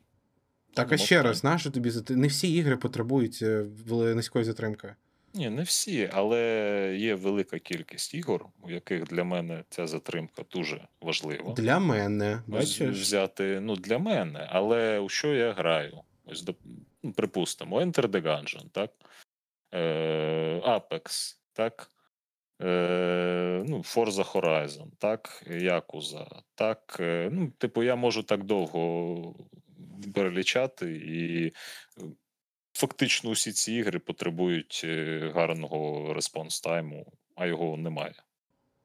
Я тут розумію, звичайно, що ми тут свої думки кажемо, але ми в цілому ж говоримо про індустрію, про різних гравців, про... Ну, я ж кажу, що... А ти це зводиш до «я граю в Apex», «я граю в Yakuza», це не потрібно. Ні, я це не зводжу до Apex, я це зводжу до того, що ті люди, хто більш-менш серйозно у сфері геймінгу, мають ПК, мають плойку, мають Xbox, потрібно підкреслити. А більшість, тобто казуали, можуть спокійно бути задоволені геймінгом з... Та це звучить хмари. Просто ти наче обісрав всіх навкруги себе. Ні, в нормальних людей звучить, є консоль, є ПК, а оці гавноєди нехай грають на клауд-геймінгу. Тому що не можуть це зробити. Я просто, чому ти поділив, не чому це ярлик казуал взагалі? Ну знаєш, що це за... Тому що це casual gaming, це окрема... Ну знову ж таки, ти бачиш, що Baldur's Gate це casual gaming умовно. А що таке не casual gaming? Що всі ігри, де потрібно низька затримка? Ну добре, це можна довго продовжувати, Юрій, може в тебе ще... Просто я ж кажу, є велика кількість ігор, які потребують цього. Якщо ти у ці ігри не граєш, ну... взагалі, то будь ласка, але це здебільшого ніша. Тобто, я б не грав у Dead Space, я б не грав у Far Cry, я б не грав у Call of Duty, я б не грав у багато систем-селерів по хмарному геймінгу. Ну, типу реально. Ти знову ж таки кажеш я. І я розумію, що ми говоримо про... систем-селерів, ну, просто пов'язані на цій затримці. Я дуже не згоден з тобою. Я просто не можу побачити тут моменти, але, мені здається, ми дуже сильно затрималися на цьому. Може, Юрій може підвести якийсь... Може, ти, знаєш, розсудиш, будеш третім обличчям, яке, ну, чи не стане на сторону, так? Тому ми тут, хоч і, не знаю, дискутували, можливо, є в тебе якесь бачення, щоб закрити цю тему, і ми підходили до кінця нашого епізоду. Я ж сказав, що це, типу, ну, як там мрія, це, ну, типу, коли тобі не треба купляти консолі, ти можеш просто грати, типу, в такій же якості, як на консолі чи на ПК, на телевізорі. Ну, але от як Олександр сказав, що тут є ще поки що багато обмежень, на жаль. Але я думаю, що це майбутнє. От. Але, повертаючись до початкової теми, так як я приніс... цю тему, то от мені було цікаво, от що ви взагалі думаєте про Netflix як про ігрову платформу? А що про неї можна думати як про ігрову платформу? В якому плані ти це питаєш? Є у нас там Steam, є у нас EGS, є у нас GOG, є у нас Netflix. Угу. От. Нехай буде, я вважаю, що нехай буде. Диверсифікація в цьому плані точно. Я не люблю, що в нас є багато підписок на різні, от як, знаєш, там з'явилися Disney+, з'явився, ну, ти розумієш, HBO Max, чи вони там, як зараз називаються інакше. Але разом з цим я прийшов до розуміння, що в мене часу немає взагалі стільки всього дивитись, і я майже завжди такий, вийшло щось прикольне на цій платформі. Підписався на місяць, подивився, вичепив ще декілька цікавих взагалі речей, знаєш, відписався. І для мене це от стало працювати зараз. З цими всіма сервісами я вважаю, що це також схожа історія. Я на телефоні, я якось сидів і мені Google запропонував підписатись на їх там підписку якусь. Як Apple Arcade, але ну, ти зрозумів, можливо, ви зрозуміли. Я ж був підписаний. І я щось, типу, скачав Dead Cells, мені здається, він там був. Щось я ще декілька ігор скачав, побігав, прикольно, дізнався, що вони взагалі вийшли, відписався. Ну, тому що бачу, що інше мене не цікавить. З Netflix, мені здається, що це буде якраз одна та сама історія, що, ну, знову ж таки, це сервіс про підписки, що ти підписуєшся настільки, наскільки хочеш, і граєш стільки хочеш, і йдеш, коли тобі набридло. І якщо мати один такий сервіс, чому б ні? Тобто, не люблю підписки, якщо бути чесним, не люблю.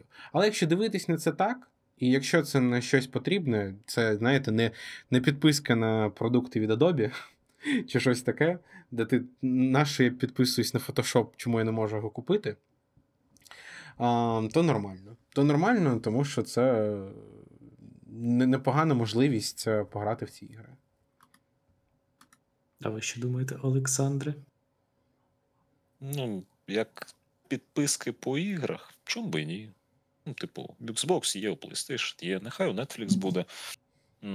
Якщо я тут подивився, у них досить непогана кількість ігор є, як видавник Netflix. Можуть і випустити. Чи це буде краще для нас? Не знаю. Скоріше за все, доведеться платити більше. Краще для ігор? Теж питання. Головне, щоб лаунчер не запускали, а так в цілому. Нейтрально. Мені просто все ще досить цікаво. І мені здається, що Netflix це саме про одну єдину платформу, де ти не йдеш там щось скачуєш, а де ти запускаєш це всередині лончера. Ну, тобто, такий Netflix, там є якісь розділи. Ну, от як я пам'ятаю, є Black Mirror Bandersnatch, мені здається, він називається. Uh-huh. І ти навіть такий береш, не очікуєш, запускаєш його, а там якийсь вибір. Ну, тобто, як інтерактивне кіно взагалі починається. Uh-huh. І це всередині, ти нічого не докачуєш, щоб таке саме було з цими іграми. Тобто, що ти такий запустив, там є спеціальний розділ, можливо, тобі там геймпад треба в руки взяти, чи ще щось, і ти прямо всередині Netflix граєш. Відходячи від каси. Зовсім без докачки, звичайно, не вийде, бо це ігри, і це там окреме, типу, місце. Якщо ми хочемо просто в окремому лаунчері. Ну, типу, якщо ми хочемо це запускати не як через стрімінг, а як окремо. На ті ігри, котрі я дивлюся зараз, в мене точно немає проблем з тим, щоб запускати їх через стрімінг. Ну тут я просто не дивився на яка там бібліотека, але я дивлюсь на картинку, що там Reigns, що там дійсно Oxenfree, що там якісь, ну, дійсно, прямо казуальні. Storyteller, World of Goo, ну, вони такі простенькі ігри якраз. Хоч запускай через що хочеш. Через хмари, чи через нехай сам телевізор запускає. Мені здається, що такі телевізори виходять зараз. Та потягне. Може і запустити. Так от, відходячи від теми Cloud vs залізо, тут я більше хотів про це трошки з іншої точки зору поговорити. От я вважаю, що це дуже хороша штука в тому плані, що Netflix це така дуже широка платформа для людей, які люблять дивитися серіали. І коли туди додають і як намагаються якось просувати наративні ігри, це добре для ринку, тому що це додає нових гравців. Я так думаю, що це дуже хороший вхідний поріг для людей, які там ніколи не грали в ігри, пограти в якусь наративну гру, потім ще одну, потім скачати Steam і стати геймером. Тому, погано думка. У мене така от думка про це, і я вважаю, що це хороший феномен. Це можливо, але мені здається, що чим більше взагалі ми рухаємося в часі, тим більше термін геймер стає універсальним для всього цього, чого завгодно. Я думаю, що ви також знаєте приклади дітей, вже котрі не хочуть комп'ютери. Я знаю деякі. Це, звичайно, мої приклади з життя. Тобто це не можна розповсюдити взагалі на всіх. Але дві дитини в сім'ї. В однієї є PlayStation 5, яку купили спеціально дитині. В іншої є, їм там десь по 8-10 років. А в іншої є комп'ютер, також з гарними характеристиками. І обидва з них сидять і грають Standoff в телефоні. Там якісь Бравл Старси і інші якісь речі. Можливо, вони підростуть. І все таке. І вони там дійсно перейдуть в Steam і так далі. Але в мене такий вайб, це, звичайно, також ще одна тема, що нове покоління вже відходить від того геймінгу, яким його бачимо ми. Я пам'ятаю, коли я в дитинстві взагалі мої руки могли добратися до комп'ютера, я такий, GTA San Andreas, можна проституток вбивати, давити їх машиною, там мені 7 років. Я вже розійшовся. SimCity, люди жаліються, що податки великі, от тупі. Або що, я так хотів добра, у мене не було комп'ютера довгий час. Але я коли бачив, я такий, класно. Мої консолі... Ось, вибачаюсь, переб'ю. Згадаю, що грала більшість дітей, у яких не було цього. Тобто, коли це було досить великою рідкістю. Комп'ютери, консолі та інше. Що грали тоді? Це питання чи що? Так, просто згадай. Бо зараз у телефонах, як, так би мовити, дуже доступний вид досугу, дозвілля. А тоді що там, з палками бігали десь там, тобто такі більш прості ігри на вулиці, я вже назви позабував, але в цілому, тобто було досить доступно дозвілля, зараз мало якось. Здебільшого у школі діти на перерві, ось, як ти кажеш, можуть раніше виходили у двор, і там вже бігали, дрались, що завгодно розважались, вже погано пам'ятаю. А зараз є телефони, є онлайн-ігри на телефонах, є планшети у дітей з собою, і весь цей вільний час вони можуть забивати ось таким вільним досугом. А розробники якраз намагаються тримати увагу, тримати оцей ось соціальний рівень, так би мовити, у грі. Бо, я багато ось знайомих дітей, не своїх, а родичів, так би мовити, племінників, спостерігав, що здебільшого грають у щось по типу онлайн-казино, але гейміфікованого. Тобто... Ти про Геншин зараз? Ну, Геншин – це дуже такий якісний випадок, дуже якісний, бо це не пам'ятаю, там хтось у Бравл Старс наче грав, просто, ну як грав, дивився рекламу десь з півгодини, чи щось типу такого. Що? Ще просто дивився рекламу? Дуже дивну гру. Ну, він фармив поінти, мій племінник. Типу, це досить дивно було спостерігати, але так збудовані ігри. Ні, ну, справедливості заради, ми також в дитинстві, коли сиділи за телевізором, то по 5 хвилин дивились рекламу, щоб далі подивитися. Я ж кажу, що фактично, до чого я веду, що фактично не дуже та й сильно все змінилось. Історія повторюється. Так, так мій поінт в тому. Мій поінт в тому, що дітям не потрібні консолі, дітям не потрібні ігри на ПК і, або ще десь. Нове покоління грає в ігри в телефоні і все. І їх не цікавить нічого більше. Ну, я не хочу сказати, що всі-всі-всі. Це моя ось дуже-дуже маленька статистика. Більшість моїх знайомих теж пройшла повз ігрову. Афганську війну? Якби. В цілому. Пройшла повз оцей ігровий досвід. І вже зараз... У своєму віці до нього не дуже то й повертається. Тобто, перейшли на мобілки, почали грати у щось таке. Ну, тобто, все за планом. Ну, насправді, якщо говорити про дітей, то я думаю, що тут самий великий фактор – це фактор ровесників. Так. І фактор того, що там є мультиплеєр. Ну, теж там Brawl Stars взяв там з 3 однокласниками, там часи на 4 стається можна.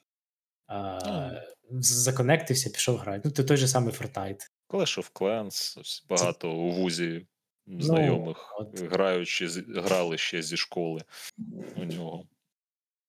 У всіх недостаток уваги. Ні в кого не вистачає часу сісти і пройти сюжетну гру на 20 годин, котра, ну, я, звичайно, дуже сильно отрую. Але це як люди, котрі замість того, щоб подивитись 30-хвилинне відео на Ютубі, йдуть в TikTok і дивляться 30 по хвилині. Просто тому, що це значно легше робити і значно легше приділяти цьому увагу. Так і тут нащо грати в гру, яка дійсно займе 20 годин твого часу, якщо можна побігати каточкою по 10 в Бравл Старс. Або навіть, ну, там, 20-30 в CSGO, або Standoff. От я дійсно що здивувався, коли я побачив гру, така, яка називається Standoff, чи Standoff 2 навіть, яка виглядає в один взагалі Counter-Strike, але на Android. Ну і на iOS, мені здається. Ну і, до речі, так, щоб не дуже в негатив отак от сходити, усе одно ось до мене зараз приходять діти, батьки з дітьми, які все ще намагаються собі отримати або якусь консоль по типу PS5, або Xbox, або зібрати гарних ПК. Тобто, ну, все одно є ця прослойка людей, дітей, яка, так би мовити, намагається знайти дещо більш якісне, більш замисловате, більш... Навіть не знаю, що ще додати. Ну, тоді, якщо ні в кого нічого немає додати по темі Нетфліксу, хмарових ігор або ще щось, єдине, що можна додати, що цей... я, до речі, X-Cloud називається ця історія від Microsoft, а історія від Google, яка називається Stadia, дійсно вмерла. От Юрій казав, але я навіть не знаю чому. Мені здається, що вони якось час обрали не той. Можливо, колись ми... Можливо, Юрій, в тебе є, ти говорив Xcloud, Stadia. Чому Stadia здохла? Ану, давай. Є в тебе думки на цю тему? Я думаю, що просто вони не змогли нормально її запустити, от вона йти. Як Ікар занадто намагались високо підлетіти і згоріла. О, я згадав, до речі, я вибачаюсь. Я згадав, чому я ніколи не думав про Stadia. Знаєте чому? Тому що плати там $20 за сервіс, а ще 60-70 за гру взагалі вийшло. Без регіональних цін, без нічого, без... типу, я знаю, що таке Steam. І Steam живе багато років, вже скільки? 20 років, мені здається, десь Steam з нами. А тут якийсь... Ну, Google, це, звичайно, також компанія відома, але відома вона тим, що вона любить все закривати.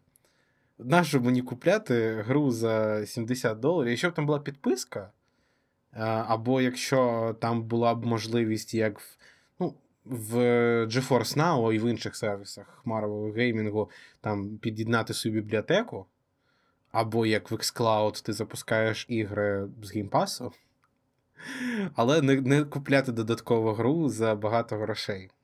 Тому Stadia, на жаль, померла.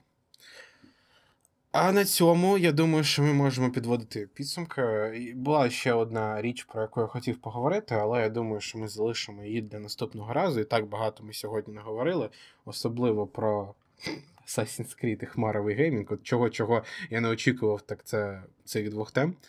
А що ще сказати? Це все на сьогодні. Грайте в гарні ігри і побачимось. Та дякуємо, що нас слухали. Так, удачі.